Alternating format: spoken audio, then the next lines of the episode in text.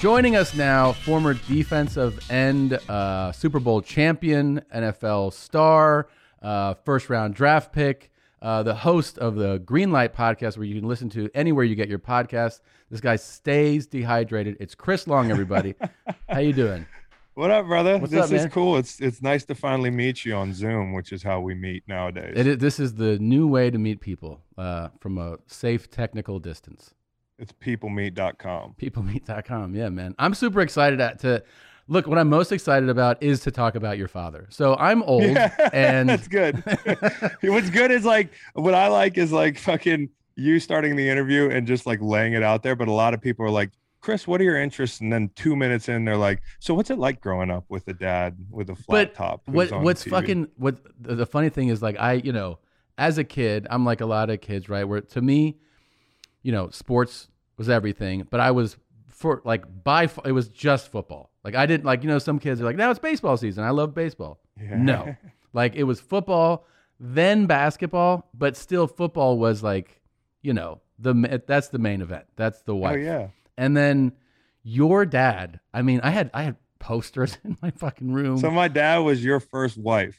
you're I hate to say this, but when I learned about masturbation is when I discovered your father. so it's uh Well, when I learned about it, I was pretty fucking nervous. Your first wife was gonna walk out. Oh yeah.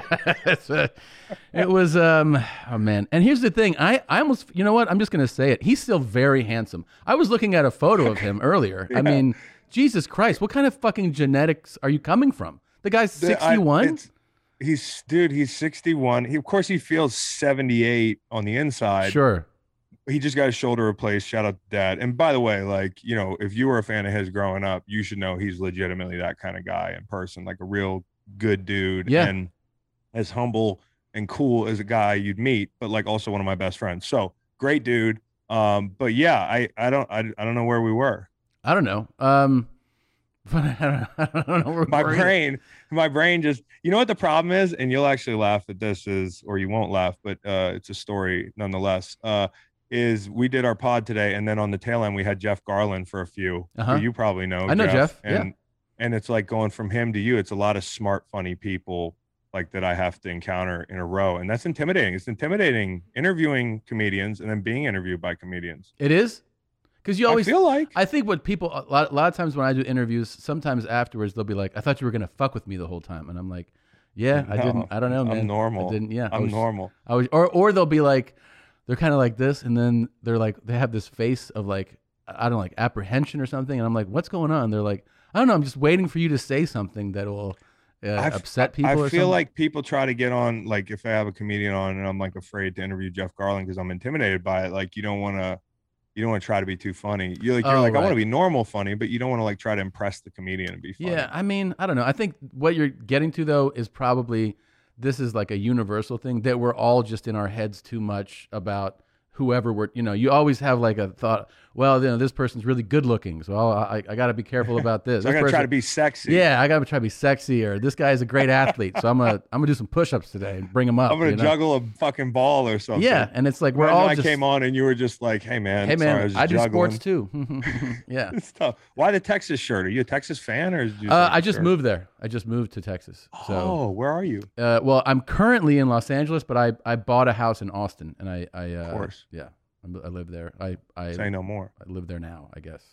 Yeah. You were asking me about my dad. You asked me something about my dad, and I got sidetracked. well, I, telling you that he's about I was like your genetics. I was like looking at the guy, and I'm like, what is he just drinking baby blood before he goes to I bed? hate it. You know what? I, it might be baby blood. You know what I hate is we'll take pictures and I want to post them, but I'll be like, man, I look old as fuck. Yeah, and this guy, I mean, dude, I have when my dad was 61. If you put him next to your dad, you would be like, so is this your great grandfather? Like, Did he it- live inside a coal mine? I mean, Like, why does he look like? I, mean, I don't. This is just life, I guess, man. I don't know. The guy looks ninety and he's sixty-one, but your dad looks forty-four.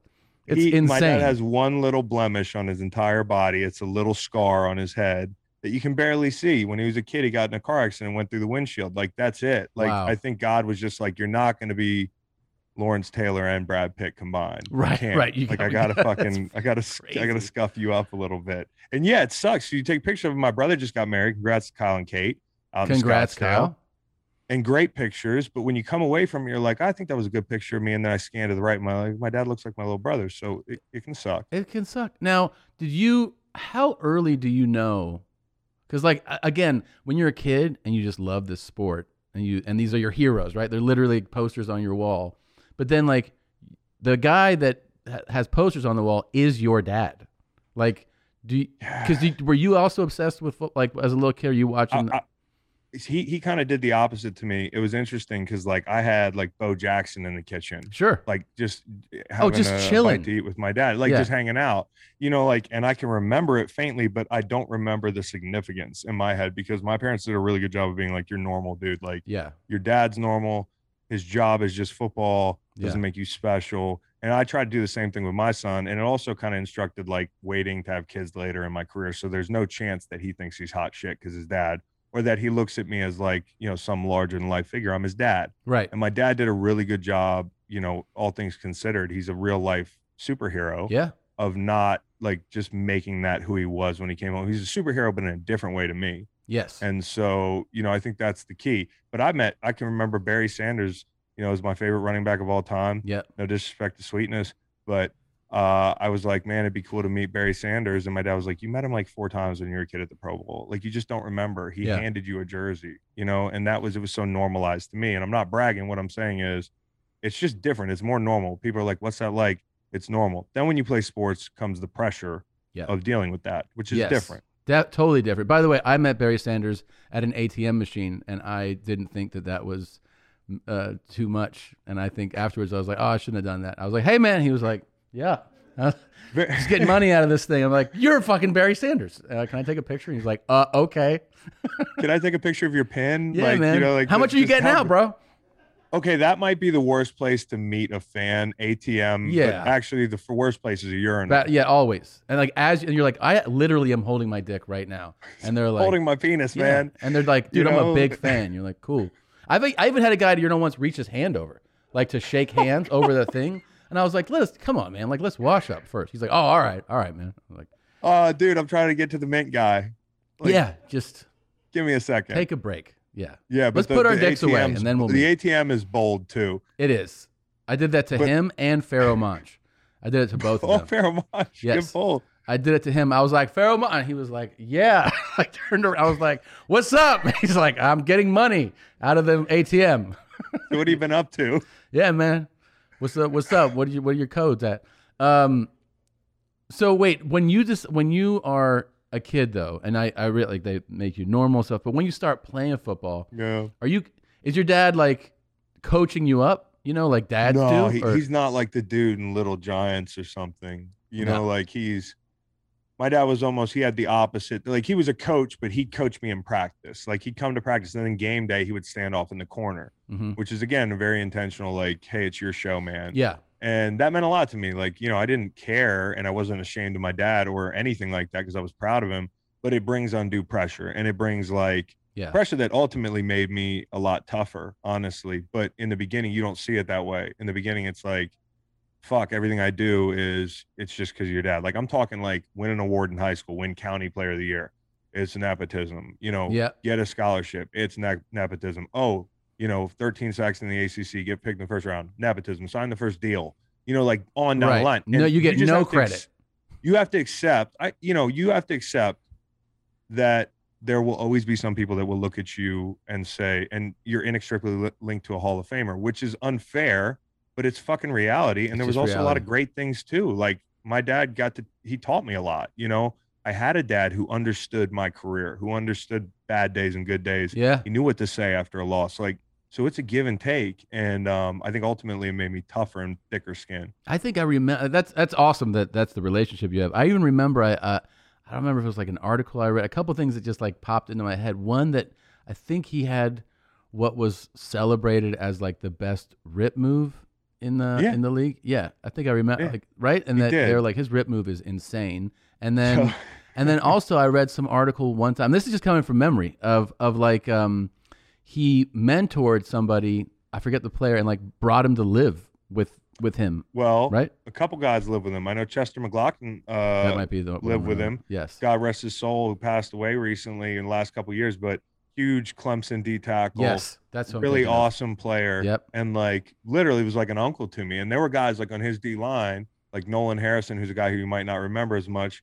Um, but like Nolan would come over to the house and was like a little brother to my dad. And you know, Nolan gave me all his N64 games. So you talk about I'm complaining about some of the negatives, the pressure. I got a bunch of fucking N64 games. Mhm. So actually, let me take that back. Yeah. It's all sunshine and rainbows.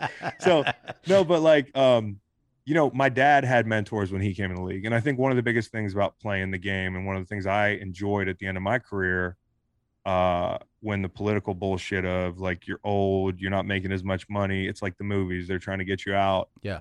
Like I loved one part of my day, and that's dealing with the younger players and like Yeah. passing it on. And he had a couple guys that passed it on to him, and he was always the same way to younger players. That's cool. I respect. I, I I enjoy actually the the the part of that in our world of like, you know, whenever I get a chance to interact with young comics who like are Yeah. asking about, you know, whether it's like creative things or business things. It's fun.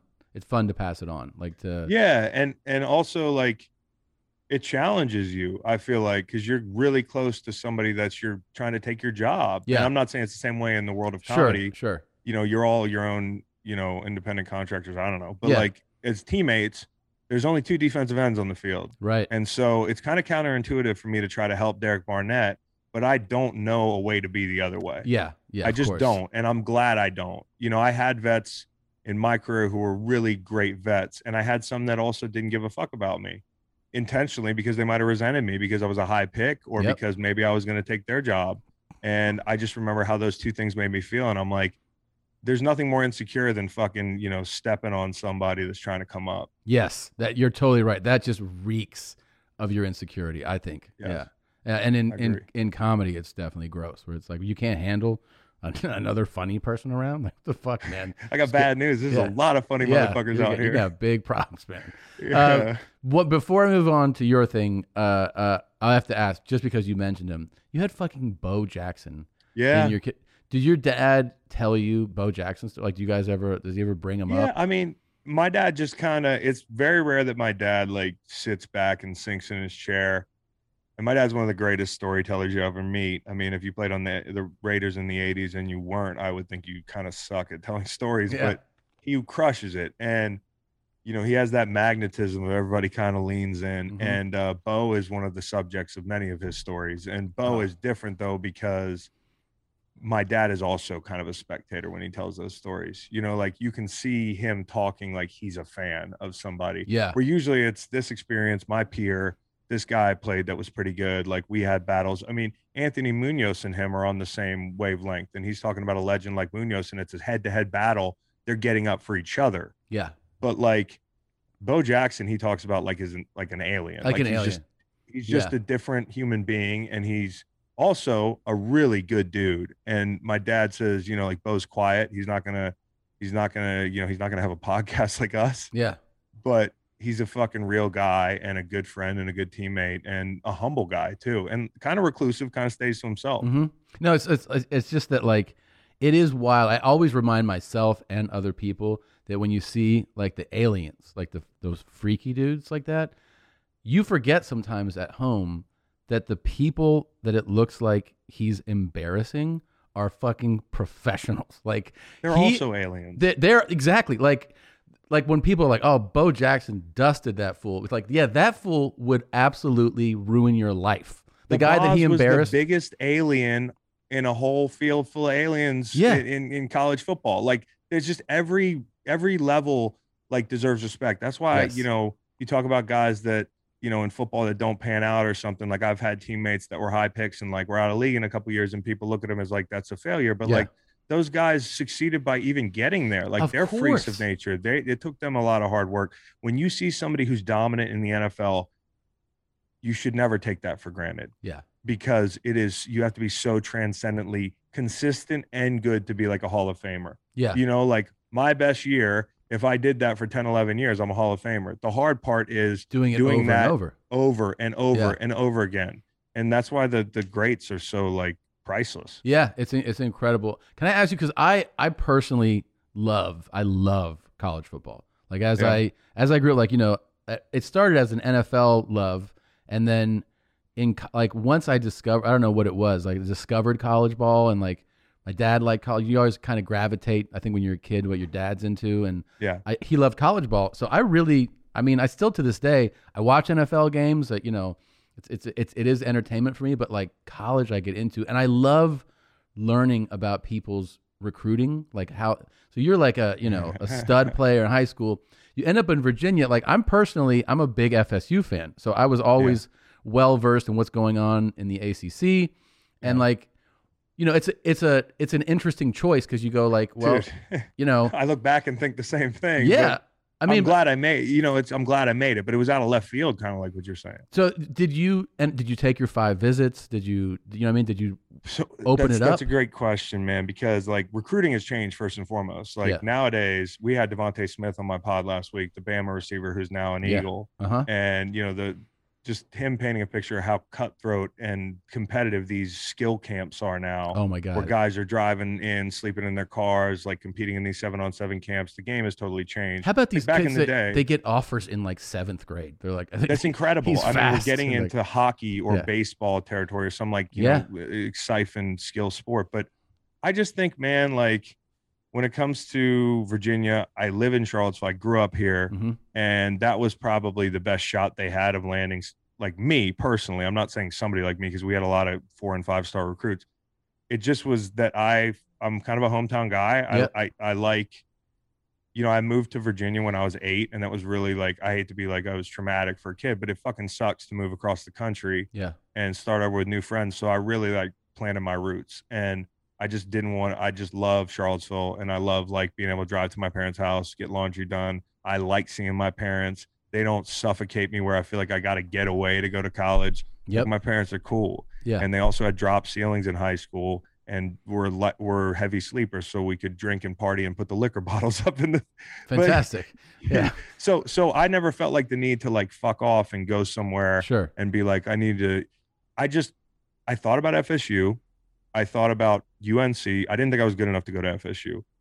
I didn't like my UNC visit because they kind of blew me off until they found out I was Howie's son. Then Virginia Tech, I, I hated the fucking architecture, which sounds stupid as hell. Really? I think I would have been depressed. Uh, By the like it- the campus architecture. dude go, google like the the dorms at virginia tech they look like a prison and yes i would have beaten virginia four times in four years i get it we never beat tech yeah. but still dude i would have been depressed in beating virginia Come on, man. Metallica. They, they couldn't win you over with the fucking. now that that shit is enter sandman i'll say is I want incredible I've always like as a as a like a, as a college football fan, one of the things I want to do is like go to a Thursday night game in Blacksburg just just to because I've seen that on TV. I'm like, this looks fucking nuts. I get goosebumps watching it at home.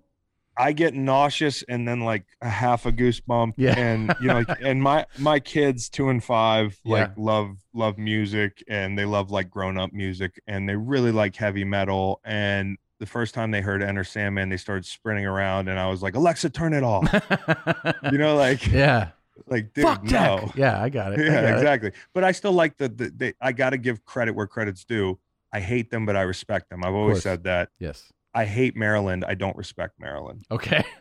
there's the difference that's a big difference. Hey, Maryland, Yeah. fuck you. yeah they fucked off and went to the big ten Okay, I like it. Um, so you entertain these schools, but then was it a, was it a pretty easy decision in the end? Then Yes. sounds like it was. Yes. Okay. I took my first offer. I'm sorry. I, I took Wow. my first offer. I didn't take. I took an unofficial visit to UNC, so I never got. Were you like, kind of because that's a beautiful champ? I've been to Chapel Hill. That's a beautiful campus.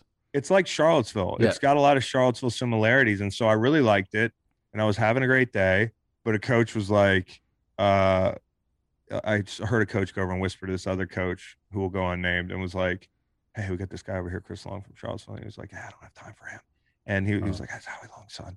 And then he was like, "Oh," and he shot right over and oh, you know gave me the whole gross. Oh yeah. And so I was like, you know what? No big deal. Like I get it, but they Yeah. don't really like me for me. right. And UNC, uh, you know, we ended up kicking their ass, so it was all good. But Al Groh was my college coach, and he was just so no bullshit, under the radar. He was like a pro mindset. Yeah. And I took the first offer, and I also I didn't want to be one of these guys that uh that made it a big deal. So I just Sure. kind of did it and got it over with. That's yeah, that's so different than like a lot of uh, highly recruited guys like yourself, like like five star guys. Now they do it's like a reality show. I mean, they they draw that shit out and they're like, hmm, I'm releasing a top 10 list tomorrow. And then, Oh like, I mean, they just keep, they draw it out. And then I'm going to announce it Tuesday on ESPN. And it's like, a, They're gonna be going mock mock top tens soon. Like kids are gonna Yeah. be coming out with their own. Like I just or commitment thing- and then withdrawing the commitment. And like, you know, listen. If you get three hats, and this was the sweet spot was three hats. Okay, that Yeah. we all liked that. It was cool. It was respectful.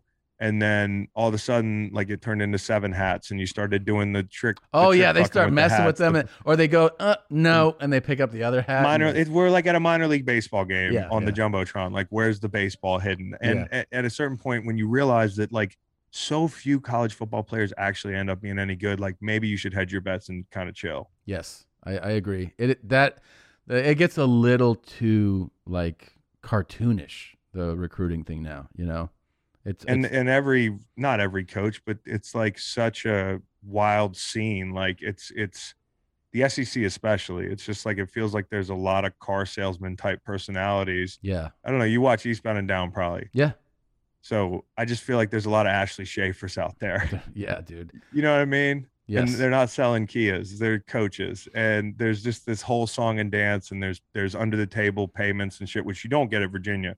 Virginia was a totally clean p- place because we weren't the main event here. Like Right. Olympic sports are great here, lacrosse, basketball, the whole nine yards. So we never got that preferential treatment. But now kids are just getting like babied so much. And I'm not trying to sound like the old man yelling at the cloud. yeah, I want them to get paid. I want them to get fucking money for their likeness. I just think the fucking ego shit is out of control. it's that it totally is. The other thing that always that stands out to me now about like just being a f- fan of the sport is that you go like, man, and I understand that this is it's competition. Every every school is trying to get the best players, but it feels like that there is just a pipeline into Bama, Clemson, Ohio State, and uh, you know m- maybe I don't know LSU or something. And you're like, yeah, I don't think there's enough good players to make this an even playing. Like they're all going to like these Right. four schools, and like yeah, no, it's re- it's really hard. I mean, and and it you almost can't remember what college football was like before it. I guess it was just different schools. It was Florida State and Florida. You know, Yeah. every year. Every was- and you'd have like you know UCLA would be like Colorado. It, it seemed like the top twenty five. You're like these are familiar and it's shuffling. Now I feel like it is a top five sport, and that everybody out of the top five is like just forget it. You're definitely not going to win this thing. And we're just watching these three schools, and we'll see which one of them pulls it off. it's funny because the whole thing is predicated on every game matters, even though now we've had a playoff and so you Yes. could lose and still make it.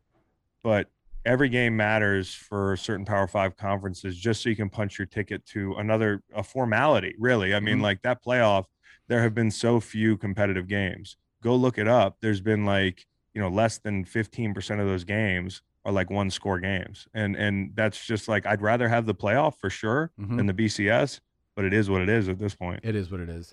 Did you and your brother like so you know your father's an NFL player, your brother's Yeah. an NFL? Did you guys fuck each other up as kids? so not so much because we were like almost, we were about four years, a little under four years apart. Okay. And my youngest brother Howie and Kyle are like Irish twins, so they used to fuck each other up. Okay. The only catch here is that Howie's standard height, six foot, you know, Oh. regular sized dude, and Kyle is six foot seven, Yeah. 330 with abs. And Yeah. like, so those fights, Howie didn't win them all, but Howie fought them all. He did. yeah. Yeah. Howie must be tough as fuck if he's getting. Oh, he's a tough Yeah, guy. He's yeah. a tough guy.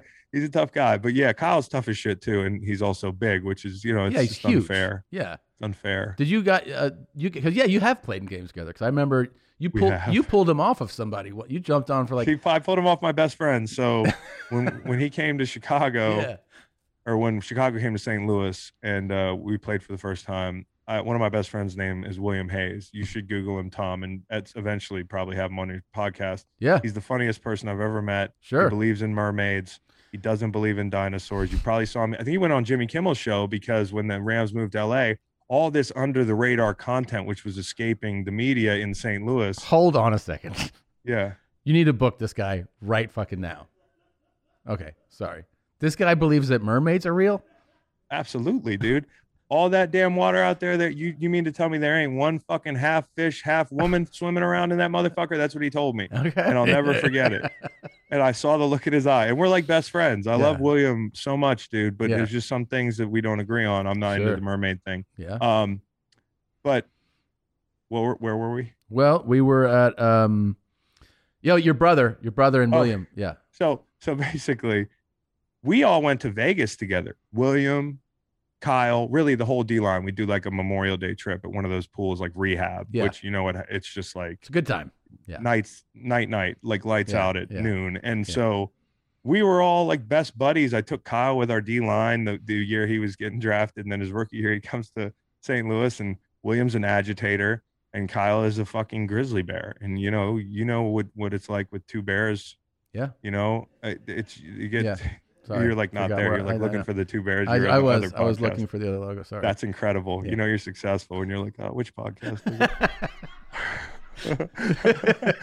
I uh but fucking uh Kyle just snapped and it's a stressful week because like listen as hard as I had it growing up being dad's son you know Kyle had a big brother too that was like Yeah. you know doing pretty good and yeah. so this was a big week for him he wanted to play well he's a good young player and the tensions were high we had like 30 people in town and William pushed him over the brink and he snapped and he literally is just pummeling William's head under the pile through the through the face mask. And I know it doesn't look good so I run off the sideline because I wasn't in for that play. I was getting a rest and I go to grab Kyle's jersey and he's so strong he goes to like just shrug me off and his jersey just rips. Like the jersey ripped before he moved dude. And when I tell you it took six guys to drag him off of William it was an ugly sight Holy it was shit. an ugly sight. Did he get and let- tossed? Let, me tell you, he didn't get tossed. And No. let me tell you what the worst part was. All those 30 motherfuckers that came to the game, guess who had to entertain them after the game? Oh, that was fun, huh? Me. And Yeah. everybody's in a bad mood. So thank you, Kyle. Sounds like you're still holding on to that one.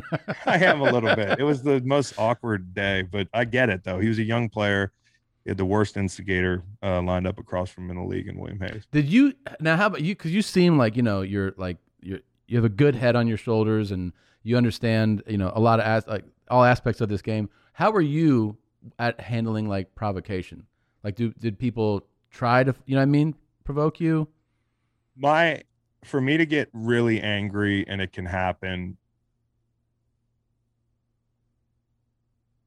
no no one ever used my anger against me i mean Yeah. i got ejected like once or twice but i'm not like some terrible hothead and also like if i start getting mad at certain players and not others which is going to happen if somebody says like the wrong wrong thing like Yeah.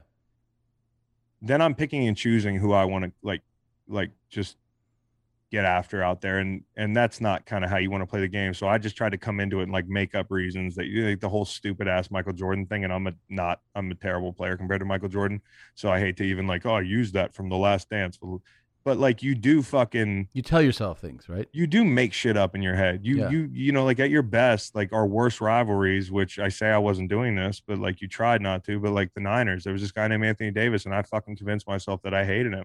I don't hate a lot of people, but if I can convince myself I hate somebody, And that's I'm what you hate do. And yeah, and so that's kind of the way you would if you're not naturally like a hateful person, like you just find a way to use it to your advantage.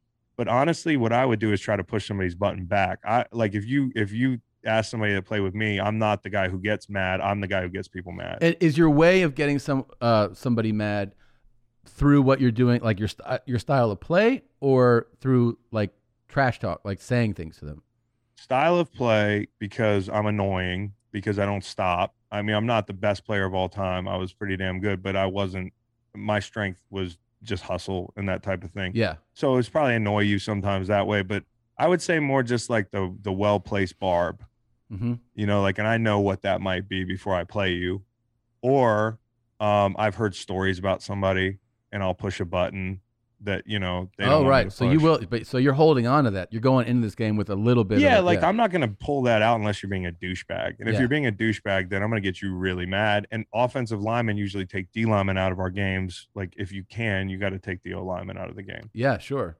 Do you have um, like because part of your game, I'm assuming as a, as a style of play is that you'd also mix it up, right? Like because certain players, they're just like you just know this dude's gonna he's just gonna his spin move or he's just gonna swim every time, whatever. Yep. But you you would like having such a well versed spread out game, you could Yeah. keep them guessing, right? Like that's the best. Well- like, we don't know what he's gonna do.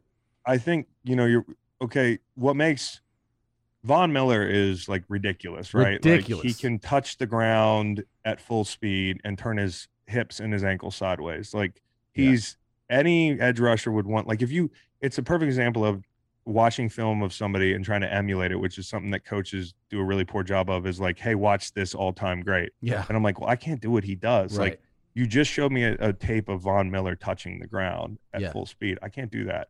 Um, you got to find out what your weaknesses are before you can like really find out what your strengths are. And that's not some like karate shit. It's just some like Yeah. actually it makes sense. from you have to know what you suck at.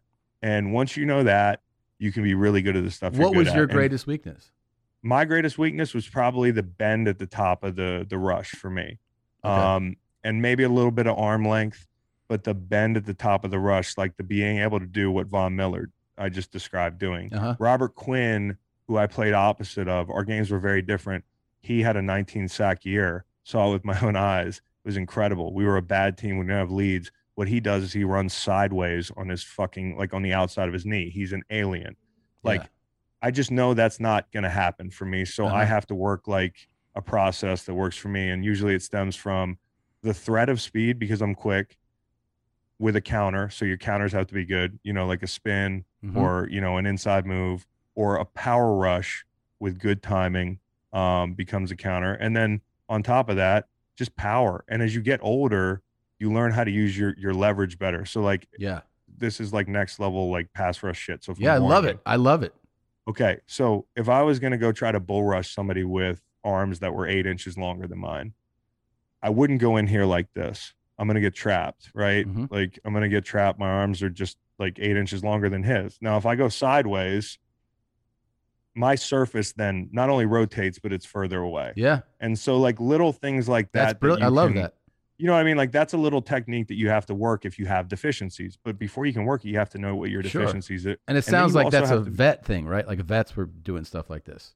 vets were so like you know when i got in the league leonard little taught me to turn my hips which i wasn't good at right because i was like a 3-4 end in college so i would rush on the edge but not that much and uh i needed a mechanism so i learned the, the side scissors like a swipe which basically turns my hips and gets the hands down and it's just that little like oh that's what i'm not good at that's what i need to fix and as you get older and slower and shittier you also change your your process Yeah.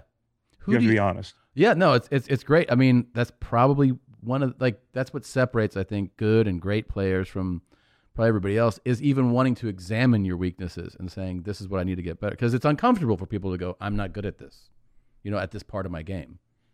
I think the best thing you can have, like in anything, is somebody to tell you when you suck. I And- totally agree. You gotta have it, and like whether it's you and me doing a podcast, which like, you know, like I'll be like, "Hey, Reed, who's probably back there right now? Reed, you still back there?" He's not back there. He just left the fucking room. I'm Reed's talking to gone, nobody. man. Reed, Reed hates the sound of my voice, probably, so he left. Yeah. But you know, like you you need somebody like a producer or a friend to tell you, like, hey, that was ass, or like Oh, that yeah. thing you do is annoying. Dude, in yes, and in stand up, the biggest gift are your friends who'll be like, "Yeah, that joke's all right, man," or like, you know, that that joke sounds a lot like, and then, you know, you would have not uh, faced it, or maybe you just wouldn't have been aware of it, and then you go, "Wait, for real?" At first, it like hurts. You're like, "Fuck you," you know, but then you sit there and you're like, "Really?" And they're like, "Yeah, I mean, that just sounds just like this," and you're like, "All right," and then you end up with a better bit. Like you end up doing something better, and you go, "Oh, I realized what a favor it was that my friend was like."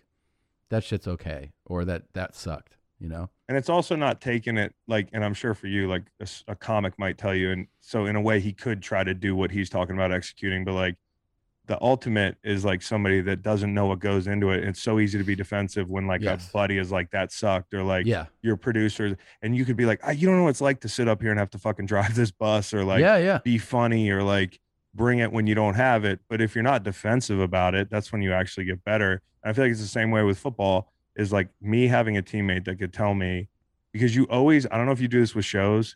There's a saying in football with film that it's never as good as you as it as you thought, and it's never as bad as you thought. it is exactly what we tell it's what you tell like a young comic especially like when they start kind of getting some heat and stuff and you start seeing them getting high and low you go look it you you ne- you're never as good as you think you are and you're never as bad as you think you are and you should never get as high off of the great shows or as low off of the bad shows the whole idea like the best way to get through this is to kind of keep an e- keep an even temperament about great shows and bad shows. Like you're not as good as that standing ovation crazy ass reaction. Like you're good, but it's like that was over the top.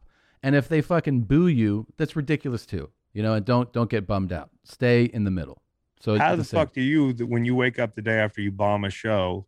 Like occasionally, I'm sure maybe you do Yeah, every yeah, once in a sure. while. I don't know. Like It's I- the worst. Listen, bo- bombing absolutely sucks. It is a it really is a horrible horrible feeling. I mean, I don't know what to liken it to because it's like it's like this thing, it's not even like a loss. It's not like you played a game and you lost. It's like you played a game and they they took your clothes off and they fucked you at the 50-yard line in front of the opposing players' mothers. That's what it feels like, okay? Bombing feels like your soul was ripped out from inside. It's it is the worst feeling. Now, what the the the only every comedian will tell you this too. The only way, the only way to truly wash off a bomb is to have a, a good set. So the, what you're actually looking forward to the most after you bomb is having another set where it goes well, and you're like, oh my god, thank God that that feeling isn't my the bombing isn't my last feeling. It's this good show. But then it lets you examine like why did I bomb? because it, there's a, a whole bunch of reasons that you can bomb. You know, you could be unprepared, you could be lazy, you could be distracted, you could be not focused. It could be uh, there's other circuit. You know, it could be that there's you know I don't know somebody really drunk. Maybe you you you got angry. That's another. You can get upset. You know, somebody heckles you, and we always Yeah. I always try to remember this. I think it was Garry Shandling that was like when somebody uh, yells something or, or you get heckled, like um, get funny instead of get angry. Because if it sounds kind of silly, but it's like in the moment, if somebody says something and you want to go, hey, shut the fuck up, you know, like that's coming from anger, and Mhm. it might silence them. It might work. People might be like, all right, we're not going to heckle this dude. but then But- they're laughing fake. Yeah, then they're like, haha, this guy's violent, you know. But yeah, That was me at the front of, and I wasn't laughing fake when I saw Rickey Smiley and Mike Epps, Uh-huh. but I went in Jacksonville Yeah. and I was like in the front row, and you know, like I was like, man, I'm definitely gonna get it. I'm like the lone white guy here, yeah, and I remember this one point, I all I got was grazed by Mike Epps, and he was like, "You white motherfuckers, right there, know what I mean?" yeah. And I was like, Whew. yeah. but I was laughing like that sometimes. I was like, ha, ha, ha, yeah, yeah. I mean, you know what I mean? yeah, of course, of course. But it always feels better as the comedian.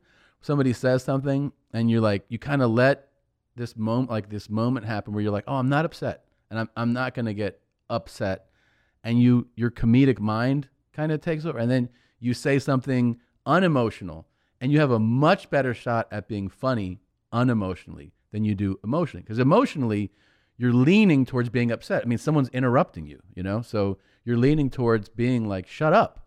But if you can stay in that space of like loose, kind of loose focus, Right. but loose, you can say something fun. And then all of a sudden you're like, oh, you're being comedic, which is what you want to do in those moments. But dude, bombing, bombing is, it's, dude i just can't even imagine because it's like you said not a bad game you know um bad game is bad. I don't even want to go in like whole foods or whatever. Yeah, but you know like nobody even though they conflate it with my personality it's not a reflection on my personality even though like manhood and personality like i don't know which Yeah. one i'd rather somebody like go at which is a weird thing and it's stupid. But um you know like people are making a, a judgment on something that i'm doing that is really hard and has nothing to do with who i am but i feel like if you're doing comedy it's like they don't like me Yes, it's what it feels. And the other thing is, you you actually learn over time. At first, you go, no, for sure they don't like me. They don't like me.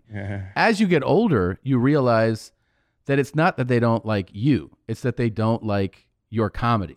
You know, because I'm like, I'm not like me as a human being is not who like the comedian. So I I actually go like, if someone doesn't like my comedy, I'm so comfortable with that. Somebody not liking Yeah. me as a person is more offensive to me. You know, I'd be like, well, I, I don't understand why, you, like, what I did as a person. You know, oh i got a question then fucking you know i find 10% of what i see funny not from you i'm talking about from people i think Yeah. you're funny like 88% of the time from the small you know the Yes. samples i think you're fucking you're 9 out of 10 yeah, all right some people i don't find funny and i'm sure some people in your industry you don't find funny sure, like and you're boys with them maybe yeah. like how open are people to be like yeah i'm not really into your stuff No, they're not. People don't do that. we are such crybabies. We're so sensitive. like if you said that to a, com- if you were like, "You're pretty cool, but I just don't dig your shit," they'd be like, they would just fucking Oh, break man. down. Yeah, Oh, no. and because it's so hard, it's so hard. What and you do is- motherfucker could be not that funny to somebody, and could be funny to ninety nine percent of people. That's what you you learn that that's a reality. That being a comedian is equivalent to uh, in normal times the movies like right a movie theater is open and there are 10 movies at the theater. There's a drama, there's some comedy, there's a thriller, there's a horror film, there's you know, there's a kids film and you realize that people show up to the movies and they go this is what I feel like. I feel like this flavor. This is the genre Yeah. that I want going like comedians are essentially like that. There are those movies. There's the the you know there's the dry guy. There's the like there's the ranty angry guy. There's the they're just like it's like a different flavor. So it's like I I try to look at the comedy like that where I go yeah you know this person this comedian doesn't do it for me but they clearly do it for all these other people. Like this the guy has a huge fan base. So he Yeah. is funny. It just doesn't resonate with me. And then I don't I try not to think about how much they they don't do it for me. You know what I mean? I, I try not to go like I just don't find it. I just I try to enjoy the guy at that point for his personality and what he's like to hang. That's why comedians were always like, you know, I care way more what this dude's like to hang out with than what he's like on stage. As much as I Yes. respect great co- comedians and their comedy, it's like if you're great on stage but you're a piece of shit or you're an asshole in the green room, then I don't care about your comedy. You know, Yes. I'm not gonna re- I'm not gonna like you. and also, I can sit there and smile and not laugh out loud at something and be like, "Ah, that, I like the narrative Yeah. that he's Yes. bringing to the table It's on this. Like, I like the way he's doing. it. It's not funny, but like he, uh, he's smart as shit or something. Yes. Like you mentioned movies. What's the worst movie of all time? the worst brought up movie of all time. Oh man, um, what was that? Tiptoes. Uh, the fuck is Tiptoes, dude? is that what it's called? I don't. Yeah. yeah, yeah. That that's the worst movie of all time. You never seen this? No. Yeah. Uh, we gotta. Okay, can we play Who's the trailer for him? I love bad movies. Who's in it? Has can he? Dude, it's an incredible cast. Gary Oldman, Matthew McConaughey. Um, uh, was it, who else is in that? Can you pull that up? He's pulling it. Hold on one yeah, second. one second. It is it is an unbelievable cast. I love right? bad movies. What's I your wait? Mortal- What's your favorite worst movie?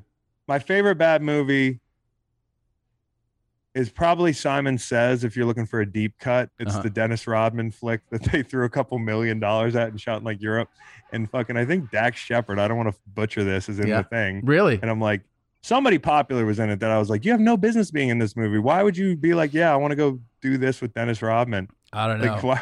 Don't- wait, can, Lady in the can- Water was just bad, bad. I walked out of that one. I walked out of Van Helsing. But Wait, Mortal what in the water? Kombat One. What's what? Lady in the Water La- Lady in the Water. sucked. Is that the one? M Night Shyamalan.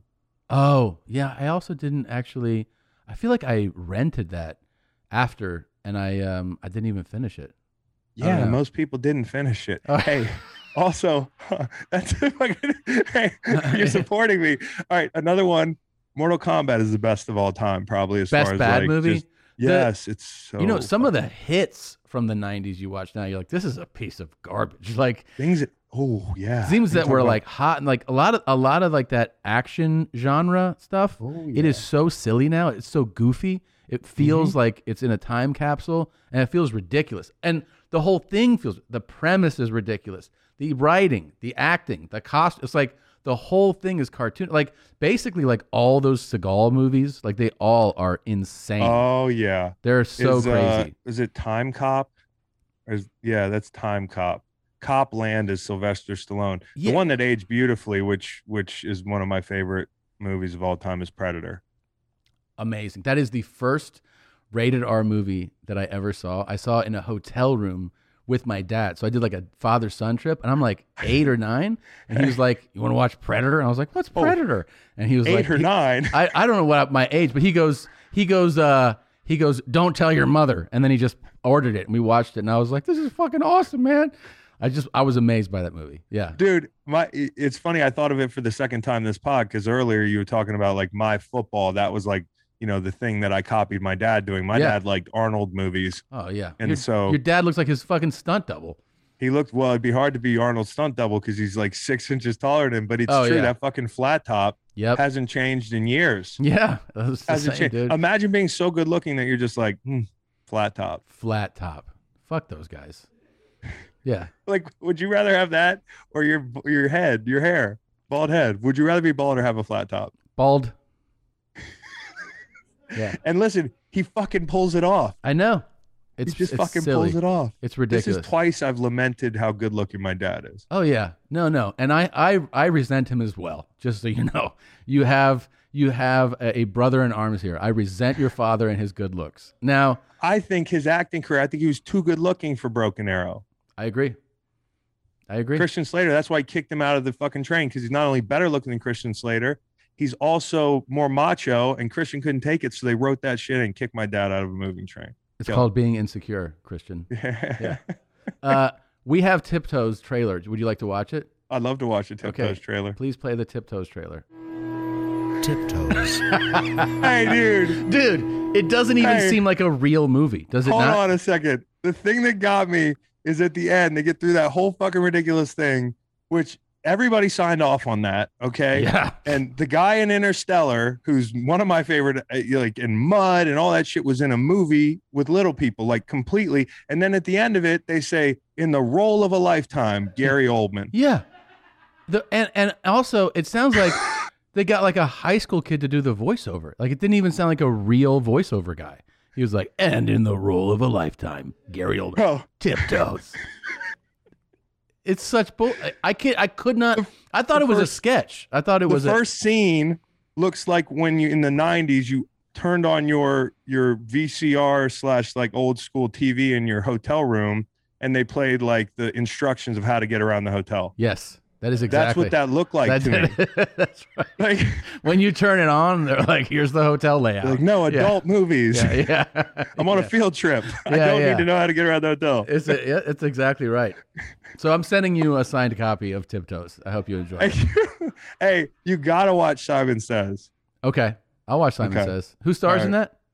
Dennis Rodman. Oh, that's right. Hold right, on. right. Yeah. You know what? I'm surprised. Fucking Rotten Tomatoes, they got 20% out of these motherfuckers. uh, 20%? for this movie. That That's seems generous. damn good. Have you ever seen hold the on. ones where they're like six percent? You're like, wow, that's like Yeah, dude. everybody hated this. Like Simon Sez, these are the ones you want to watch. Uh, zero percent, I think, on Rotten zero Tomatoes somehow. percent. I'm just telling you, this is the depths of the depth. It's Dane Cook. Dane Cook is in here. Okay, he's in that with. Yeah, I was like, Dane Cook, what the fuck you doing, man? $10 million budget? Well, yeah, You got to throw money at these a- athletes. You got to do like a Shaq budget if you want to. yeah, yeah. That's it. That's. Oh, all right. Simon Sez, putting it down. Please do. Uh, I want to ask you uh, a, a couple other. I want to ask you a football question. You're good. of of the because I always want to know. You know, I know you guys. You're pro, so you're obviously you know you're you guys are the best players on the planet. Mhm. But going, let's say you know season after season, was there one person who you knew every season? You're like, this dude's gonna this game, this dude's gonna give me the business. All Oh, like you yeah. get you prep a little more, or you're Oh, like yeah. you just get yourself amped up for it because you know he's gonna like bring it.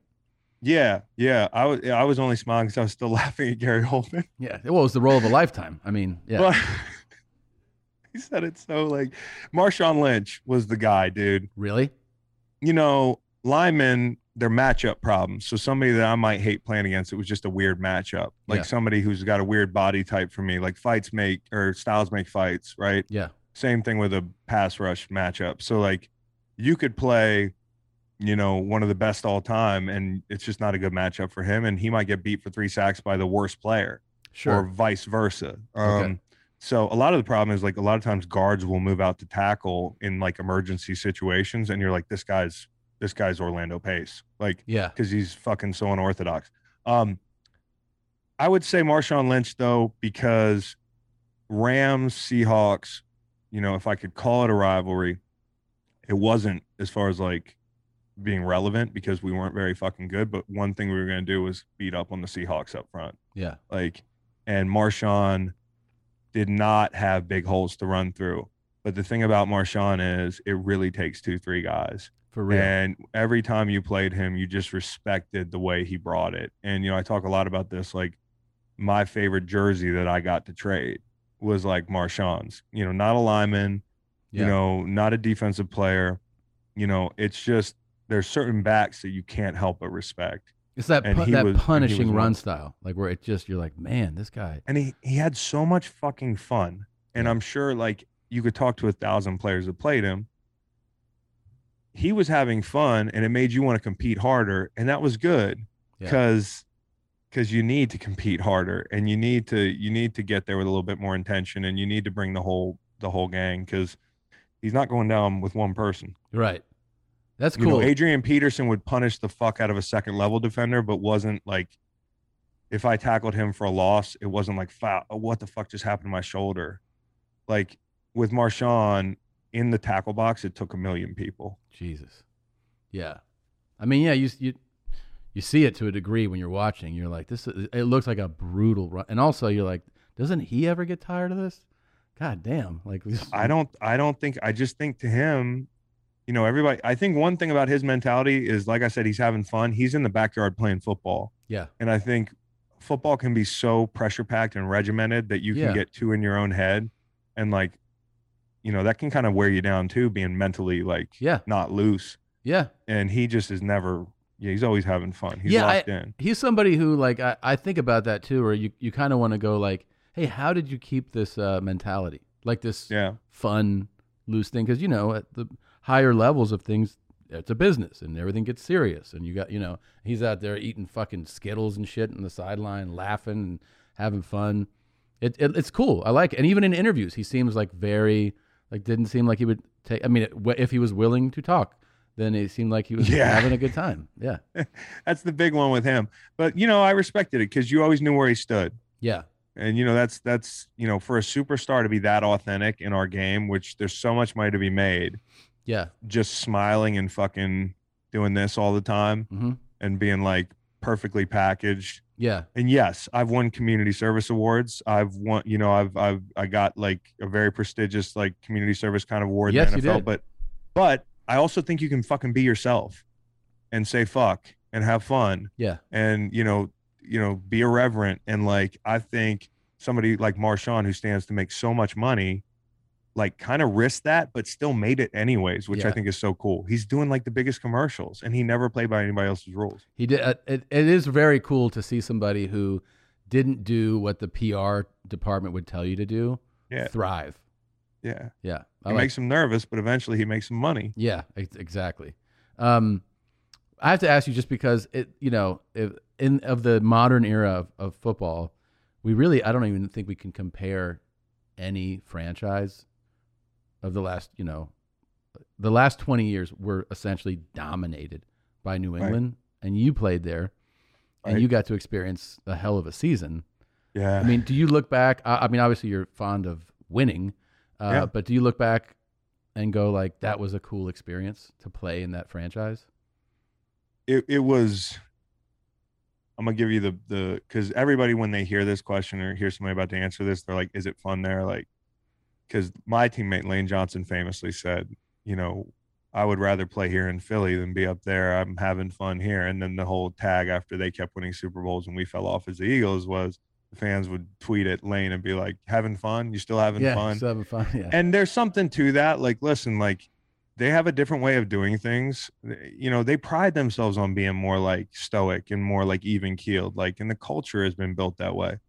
So if a player points that out it's not a slight they just they're more business oriented but they when you talk about like misconceptions about new england there are some awesome fun guys playing for that team and so you can be like, it's draconian, it's all this bullshit, it's Bills, you know, ruling with an iron fist, nobody has fun. The guys make it fun. So Yeah. I don't care how hard you can make that place. Like teammates like Julian Edelman or Danny or, you know, Rob Ninkovich or Matthew Slater, Dont'a Hightower, the list goes on. Like some of my favorite teammates of all time were there. So that's why I look back at that place, not just the Super Bowl and how hard it was to win it, yeah, and how like you go from my career's a failure. We're about to lose the fucking Falcons, who I almost picked in free agency. What an idiot I am at halftime. Mm-hmm. To we just completed the most magical come, comeback of all time, and I was part of a small part of Brady's legacy. sure. You Yeah, know, like no, for- being for on sure. that team, you have like a tiny little piece. You know how they go to the fucking, You can get a piece of the bleachers when Yeah. they blow a place up. Yeah. I get a little piece of the bleachers, You man. definitely do. And that's cool. You So, definitely do. I mean, yeah, without a doubt, you do. I mean, Yeah. also the fact. I mean, I'm sure you know the statistic, but like everybody that's you know wins an, a Super Bowl just goes, you know, it, there's just no feeling like being a champion, right? Like the euphoria Yeah. of winning that. But to have won a Super Bowl and then you, ch- like, you have to go somewhere else and win another Super Bowl, that has to feel like you've got the the secret code. I mean, it's got to Yeah. feel magical to switch teams and do it again. Yeah, I don't feel this horseshoe up my ass, man. I don't know what's going on. Like, yeah, did I? So it's just like it was crazy. I, I don't believe in karma necessarily because too many guys in the league had the same eight year type stretches that I did, like good players, bad teams. Yeah. And kind of wait, never saw the other side, like never saw the pot of gold or whatever. I got to see it. That doesn't make karma real. A lot of people were like, it's good karma. You know, one of the good guys that played a long time and was a good player is now finally winning. Like, cause we Yeah. were really bad. Never made the playoffs. Most games we ever won was seven. Went one and 15, one and 15, two and 14. You know, winning on a Sunday was a form, was, it was just an afterthought. You just showed up and survived a little bit and legitimately tested my mental health being there. I mean, bet. like, I bet. um, and some people are like, "You're rich, shut up." You guys don't understand what mental health is. Then, if you're listening and you're saying that, but like, I uh, I end up in New England, and that was a relief, right? Sure. Because it validated my career to me. But I also wasn't like the biggest part. You know, I, I played hundreds of snaps, six, seven hundred snaps, but like, you know, in Super Bowl, I played twenty plays. I was a a role player. Uh huh. And so I wanted to go out and finish my career like on a high note and, and be the player I was earlier. So he took a stab at Philly, who's bottom four in the league, get picked to be, you know, bottom feeders. And I just liked the, the speed with which their defense played. And to get lucky there again, the one was like you join a machine, you're trying to be a part of like you get a stadium seat, right? In Philly, you get a fucking luxury suite. You Yeah. know, you're a part of history there Amazing. Amazing. and and dudes you know meeting you and being like hey i've been a fan for i've waited 60 years for this and they're crying and they tell me thank you i'm like dude thank you bro like you're the reason this is so special it's not the players it's the the bonding of this city and everybody has waited for it and this very special unique team Yeah, that was one of those seasons where I think even somebody who goes, you know, I enjoy the game of football. Uh, there's teams you like, there's teams you don't care for. As somebody that had kind of like, I had like an indifferent stance on like Philly. I mean, I'm not from there. You know, you just you obviously respect the organization. It was a fun thing to watch as a fan. It's fun to watch this the a city where you know you haven't seen a title go to in a while. You know, or um, yeah to to see them win one. I I enjoyed it. It was fun to watch. would you be happy for cleveland No. I'm from Cincinnati. Fuck Cleveland. Yeah, I know. That's Yeah, why I do yeah, that. So, I was, but no, it was cool because you know, um, like I said, the Cinderella story, and then on top of the Cinderella story, our MVP fucking quarterback gets fucking hurt, and so you think we're dead. great. Yeah, everybody. And then we like- come back the next week, and we almost we almost got run out of the gym by the Giants the next week. So we were like, damn, we really got to get together. Nick Foles then scored like ten points against Oakland to Okay. like to clinch home field. Finally, I get to ask you this. You How big is his dick? dick? Is it how is it? The thing's big, dude. I, I don't know. I mean, fucking, I don't have a protractor down there. I mean, the- did know, you like- put yours next to him? Go, oh, you got me here, but I got bigger balls. No, Okay. dude. Right. I No, don't know. dude. You I don't know, know how locker rooms work. No, I mean, listen, there's a lot of Nick Foles dick talk. Yeah. Okay. It's it's it's folklore. And you know, like What's the biggest dick you saw in the in your career? I I don't like to just I don't like Just describe Here's it. Don't thing. give out his you name. know it's eye in a locker room, it's eyes up, bro. yeah. It's eyes up. Because you don't want to be dis- disrespectful. You could just be zoning out thinking about something. It's like, oh God, fuck, dude. Like I was thinking about, you know, my fantasy basketball team, Yeah, and yeah. you weren't supposed to walk across yeah. like that. but did you ever but- go like, hey, with all due respect, you got a real nice piece on you, man? To like somebody like, nah, no? dude. Okay. nah, I, I, I, I don't. But, but the thing about Nick is, he's the best guy in the world, and he's so like, you know how like there's Christians that are like kind of like you know whether you're into religion or not, you're just like that guy's not a real guy. Yeah. Yeah. Nick Foles is a real guy, like he's a saint, He's like a. but he also is a is a fucking legend. He's Yeah. ten feet tall, so Yeah. Yeah. uh, I don't know. It's when when some if I if the periphery if I get caught like if something gets caught in the periphery for it to get caught in the periphery, it has to be pretty. Okay, I is he know, one of those guys that like you know how like in your locker you might have like a like a footstool that kind of like folds out like a seat. He has an extra one. if you're he saying? no, if he has his leg up and and he's like he's uh, his his legs up, can you see his dick hanging from below his thigh? You know what I mean? Like if his right leg's up and you're standing Well, to the right. listen, I this is probably the last thing I'm going to say about it because at some point I know Okay. somebody's to be like, "Hey, man, you were talking about Nick Foles' dick a lot on the pot," Yeah. and not know that I was asked. You know how they quote you? Oh, yeah. I'll be on Bleacher Report. They'll be They'll like, be "Chris like- was just like- talking about Nick's dick on the pot." Chris spent Okay, a Tom- long time. Tom asked me, and you asked me about the bench. yes. It's not hanging; it's resting on the ground. It's resting. okay, that's a big dick. Make it known. Chris Long said Nick's got crazy cock on Report. him. Um, thank you for con- for confirming that story. Uh, I want to ask you this, and I know you've been asked about this before. I, n- I haven't seen the question asked or heard your answer, which is why I'm excited to ask it because I think it is incredible that you signed a, a deal and you famously donated your salary yeah. right for the but do you like do you just appreciate how special that is as an example like everybody's whole thing is let me accumulate as much as i can like that's how Yeah. most people's you know that's most people's just drive is like it doesn't matter what i've gotten so far here's what's on the table well i'm going to take everything given to me you know Right. and and you made a choice to go like i'm i'm not i don't even like how did you arrive at the decision to do that and also were people advising against that like your accountants or your you know what i mean No, like I mean, my accountant knows that I'm just so my own. Like anybody who who lives with and around me knows I'm my own guy. Yeah. So I'm gonna do what I want to do, which can be kind of dangerous, but at the same time, I want to do. I act on stupid ideas and sometimes good ones.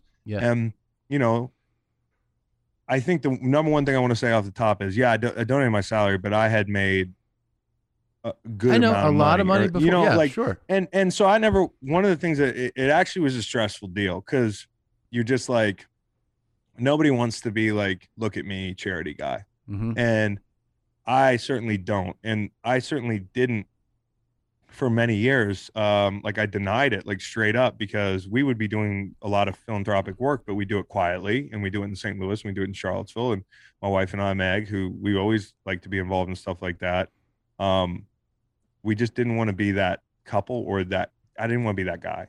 And at a point I was like, okay, Chris, your concern about what other fucking people think about you is going to leave a lot of money that we could raise for good causes on the table. You're sitting here with this great resource that so few people in the world have.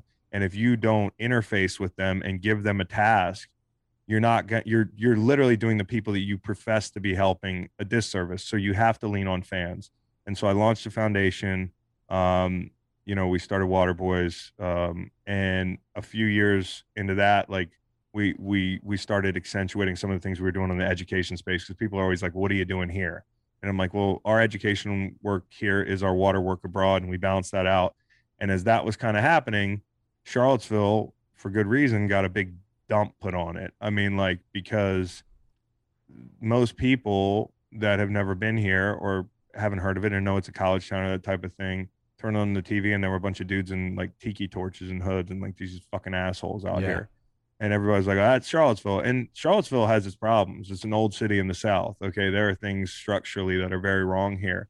Um, but we we weren't that and we need to be better, but we weren't that. And I was at the time looking for a little bit of meaning playing football. I was kind of like not feeling it anymore. When I got to Philly, they had me on the fucking rookie field the first couple days of practice, and I'm like, God damn, I got more sacks than anybody in this fucking building. This is what the league is going to be like now from now on for me. I'm a vet officially, so I just wasn't feeling it, and I decided, hey, I want to give this this year like some accountability for me, and I'm not making what I used to. This money, fuck it. I mean, like I'm lucky to say fuck it, but but I want to help and do something with this year rather than just like make another you know one five or something. Dude, that's that's And- and- amazing though man And honestly but the way the way it actually was worthwhile to publicize it was to give the fans a task, and they actually matched my contribution, which thank God, because otherwise I'm just doing it to say, look at me. Right. You know what I mean? And that's the importance of fans. sure so they ma- they matched your donation so you end up raising Yeah. way more money Yes. And so what it also did was I got a lot of very cool messages that kind of restored my faith in humanity because I was losing it. I'm always losing it. hmm you know like it's just a constant like hourglass thing with me the faith is it's just going down but at that point it was really hard because of our fucking idiot pres- president Mhm. and a bunch of idiots that he could do no wrong and at a time where we needed to be united rel- irregardless of which is not a word i don't think but irregardless i've already Sure. said it Yeah. of of your politics or any other bullshit that that you like we were talking human decency and we were talking about people that needed to hear that they that they could feel safe in america when everything in history has told you the opposite. This is the moment. You could be a fucking slime ball your whole life but this is a moment for a us president and he went out there and he took a dump. And i remember sitting in the car after practice seeing my hometown on tv which for me to say that that mattered more is stupid as fuck because that happens all over the country. It's happened all over the country for eons. And for me to be like, oh, I woke up now, but I can't deny that even if I was like kind of on that plane and awake to this stuff, it did put a battery in my back.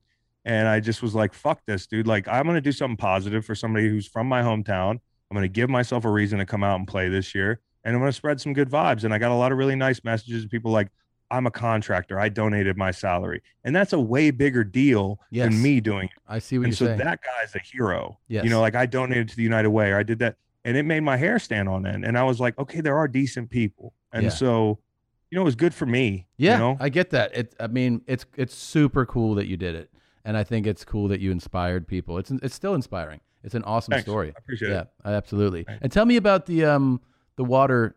Water charity. Boys, yeah, Yeah. which is uh uh we we just started doing uh wells in East Africa. I went over to climb Kilimanjaro one year for like kind of just to like have a wild hair. Yeah. brought a teammate. We loved it. Uh, I had this like kind of a epiphany that like, well, not a dramatic one where like it's like I could sell this as an elevator pitch where there's like slow motion and nobody had water or something. I just as a pragma- pragmatist, I'm just like, how can we best lift people up over here who gave us such a great experience, man?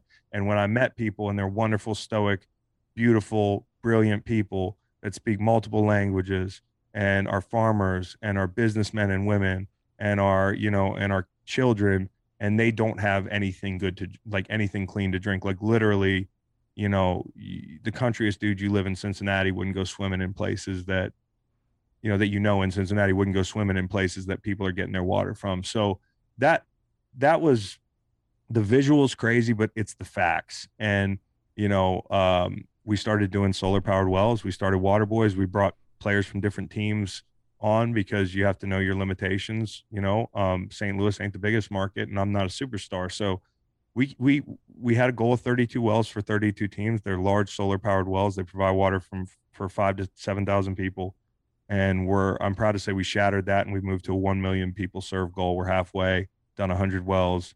We're doing domestic work. We're on Navajo Nation. We're doing hometown H2O, and we launched, which I'm really proud of, a women's initiative called Water for Her, which we already have 15 great um great influencers like Julie Ertz, who's Zach Ertz is Julie Er- Ertz's husband. Is do you notice how I said that? Yes. Um, I like the that. Eagles, yes. uh, because it's fucking true. Yeah. Zach, you're her, you're her her husband, not uh, she's not your wife. Um, Take that, she's Zach. so yeah zach she's so badass and there's just a bunch of badass women like her that that rush to help immediately because it is a women's cause. The the the the burden of gathering water falls on uh, women and girls shoulders in sub-saharan africa and all around the world. And you know th- when women succeed society succeeds. As if it wasn't right on its head there's empirical data to suggest that if you want to pull a place out of poverty let the women lead and not be doing you know tasks like that menial dangerous Yeah. pointless tasks so it's it's good work um and we've had a lot of help from a lot of good dudes That's amazing. And and if people want to check And out girls. those uh, organizations, is there a, website to direct them? to? waterboys.org Waterboys.org. Okay. which i'm sorry you tried i know you tried to get that domain name and they Bro. fucking the door on you You're talking to the champ right now. You might Right, have Super Bowl rings. I'm fucking dripping all day, every day. Okay. dude look at this you see this shit where's Yeah. your fucking water thing I show know. me where where's your water thing on the fucking table Hold on a second. Oh, that's tight. Oh, Okay. I gotta Oh, no. prove. that- Oh yeah, enjoy all the fucking uh, BPA's you're getting right down your throat, Tom. Yeah, it's called Evian. I'm French, bro. fuck, this is plastic. By the way, I was gonna ask you top Yeah. ti- top top tier and bottom tier waters. Go Oh, real quick. I mean, your go-to's got to be Fiji. I like the silica. It's all about the minerals, bro. And then Evian's my second choice. Um, there's this uh, water from uh, what's it called? What is it? The uh, the Iceland one that Martin brought in. That's it's also really good. And then dog shit would be Dasani, uh, Dasani. Smart Water, and uh, that's that spring one. What is the springs one we used to get here? Poland Spring. Arrowhead. Arrowhead. Fuck. Oh, Arrowhead. I, I was gonna ask you where that went because I thought maybe you had your fingers fingers on the pu- pulse. Thankfully, I haven't seen that in a while. This- You're disrespecting Acqua Panna. Oh, Acqua Panna's good. You're right. When Aqua- you're at a rich people place, when they pour it, I almost feel guilty. Yes. Acqua Panna is tight. Dasani is just like, hey, here's a hose connected to someone's house. To it's just a, a backyard. bag. Yeah, it's a trash bag water. I mean, the funny thing about I didn't even notice about smart water is that and people generally don't notice that when they go and it's uh it's like I forget the word when they're like it's stripped down like triple triple stripped down of all so my friend Martin Riese, who's a water sommelier, explained to me that you know how you, you drink waters, like especially like these brands, and they taste different. You're like, oh, that Right. actually you don't even know how to explain it. How come it tastes different from the water fountain? He's like, it's all about mineral content. And when somebody like a brand like Smart Water, they go, well, the thing is, we have uh, we have done the remove the minerals three times. He goes, so any like properties that that water had are completely gone. So that's why taste wise, it, it should basically taste like absolutely nothing. Like there's that silky taste in Fiji, and that's that mineral silica. That's why it, it tastes Yeah. like there's silk in your mouth, Yeah. you know. But yeah, the, I like I like some silt. Yeah. I like some. I want all the stuff that they you know when you're mining for gold. that you dude, get. that's it. I want to chew rocks when I'm drinking water. You know what I mean? That's I how wanna- pure I am. yeah, I drink. I drink ocean water. I don't give a fuck. I, I Oh. eat sand. Yeah, I'm crazy, bro. this guy's crazy. I'm on my 4th I'm kidney. intimidated. Yeah, I it's great. totally, No, I totally take it back. You are the water king. thank you. You heard it. He said it. Nick Foles got a huge dick. I'm the water champ. Listen to Green Light wherever podcasts are available. uh, Oh, dude, this was a lot of fun. I really, really likewise. appreciate this. We gotta do a uh, home and home. You gotta come on uh, our shit. I'm in. No, I'm I in. don't want to say it like that, Yeah, no, I'm in. And also, I'll be in Charlottesville, so I could even come in. Uh, you know, we'll do dude. that. We should do an in-person shindig if you're not too tired from your awesome show that you're gonna do great at. And Thank it's gonna be such a long-standing ovation Think you'll that I tired. hopefully won't bomb at, then yeah, that would be great. I, I'm good. in. I'm in. All right, brother. Uh, thank you very much. I really appreciate it, and uh, we'll do it again soon. Yes, sir. Thanks, Tom.